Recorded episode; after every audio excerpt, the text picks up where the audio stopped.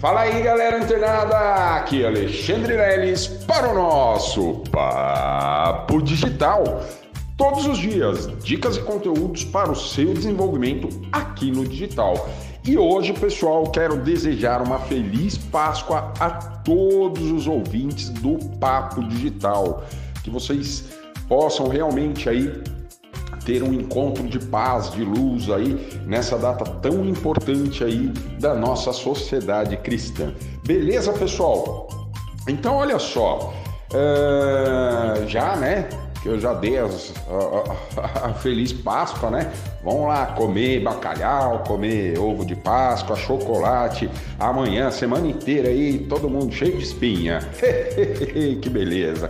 Bom, pessoal, Começando hoje o Papo Digital, a gente tem, né, traz aí um conteúdo muito, mas muito importante, pessoal, no, no que tange a venda no marketing digital, tá? Então, você que está acompanhando aqui todos os áudios, né? Todo, diariamente você ouve aí, arruma um tempinho para você ouvir. Você tem visto, né? Tem acompanhado que a gente não pode chegar na internet, criar um perfil né, no Facebook, um perfil no Instagram, ou até mesmo um canal lá no YouTube, e aí a gente começar a produzir conteúdos de forma que a gente venda. Né? Olha, é, vou te oferecer o meu produto ou o meu serviço é, por X, né, com desconto imperdível. Isso, pessoal, esse tipo de anúncio, pessoal, isso não vende, não vende, tá? É, você pode fazer sim uma venda ou outra, mas isso não vai sair desse patamar, tá certo? Então a gente não pode se contentar com tão pouco. E, claro, que é muito importante a gente observar que isso não faz parte de nenhuma estratégia. Você está simplesmente indo lá na rede social e falando do seu produto ou do seu serviço. Se ele é caro, se ele é barato, isso, aquilo, outro. Isso não, não atrai ninguém, pessoal. Então a melhor forma de se vender na internet, ah, para quem está começando, galera, isso é muito importante que eu vou dizer, tá? Não faça tráfego pago através dos impulsionamentos sugeridos das redes sociais.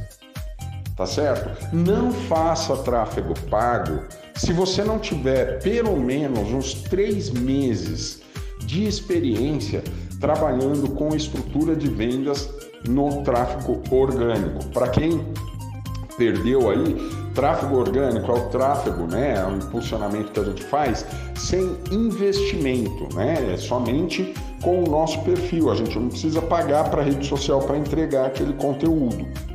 E o tráfego pago, a gente precisa ir lá e pagar né, um pouquinho de dinheiro para o Facebook, para o Instagram, para o Google, né, enfim, onde quer que a gente vá e tenha interesse em veicular nossa campanha.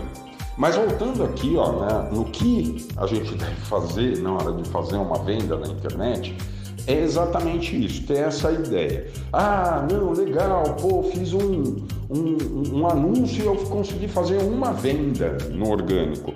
Legal, pessoal, só que no orgânico a gente não tem as métricas necessárias para a gente ter o conhecimento se a gente consegue replicar e escalar aquilo no tráfego pago tá certo? Então, a gente não tem como ter essa métrica no orgânico. Mas como a gente sabe se determinado anúncio está dando certo ou não? Exatamente com as vendas. Então, quando você for divulgar o seu produto ou o seu serviço na internet, em hipótese alguma, você veicule, crie né, alguma imagem ou faça algum vídeo falando simplesmente dos benefícios do seu, do seu produto ou do seu serviço. O ideal, pessoal, é a gente criar conteúdos né, no, no tráfego orgânico, ou seja, sem investimento. Por quê? Porque além da gente não ter um custo de investimento, né, a gente não está pagando nada, a gente consegue ter uma percepção melhor da reação dessas pessoas para com esses anúncios. entendeu? Então, não adianta. Se você me perguntasse, ah, Leilão, se você estivesse entrando hoje no marketing digital, por onde você começaria? Pelo mercado de afiliados. Eu me afiliaria a um produto, entenderia qual é o tipo de estratégia que esse produtor, né, ele me sugere, ele me recomenda para que eu aplique nas redes sociais e começaria a trabalhar nessa linha. Claro que, pessoal, também é muito importante a gente observar os nossos concorrentes.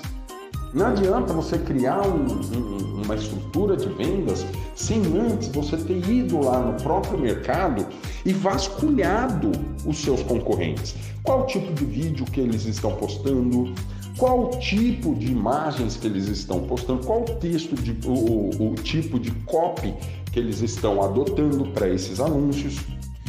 Geralmente, também é muito importante, tá, pessoal, observar nos nossos concorrentes, nesses anúncios dos nossos concorrentes, o horário que eles costumam postar, os locais onde eles postam, né? Muitas vezes, muitos produtores e muitos afiliados também, tá, pessoal? Eles começam a postar dentro de grupos, isso mesmo, dentro de grupos lá no Facebook.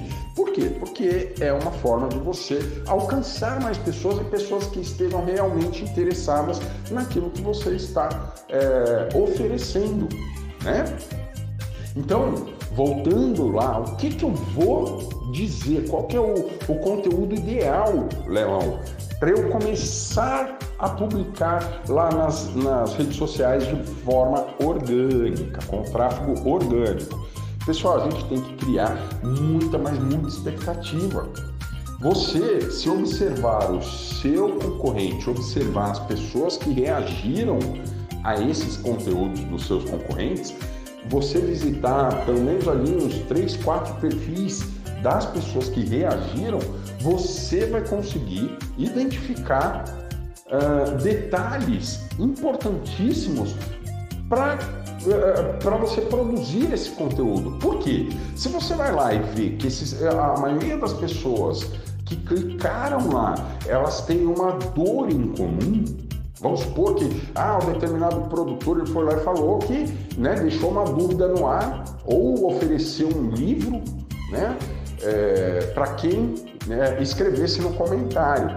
Aí você vai dar uma olhada naquelas pessoas que escreveram no comentário, vai visitar aqueles perfis e você vai perceber que elas têm uma dor em comum entre elas. No caso, pode ser uma dor, ah, as pessoas que estão interagindo, elas têm uma dor em comum. Qual?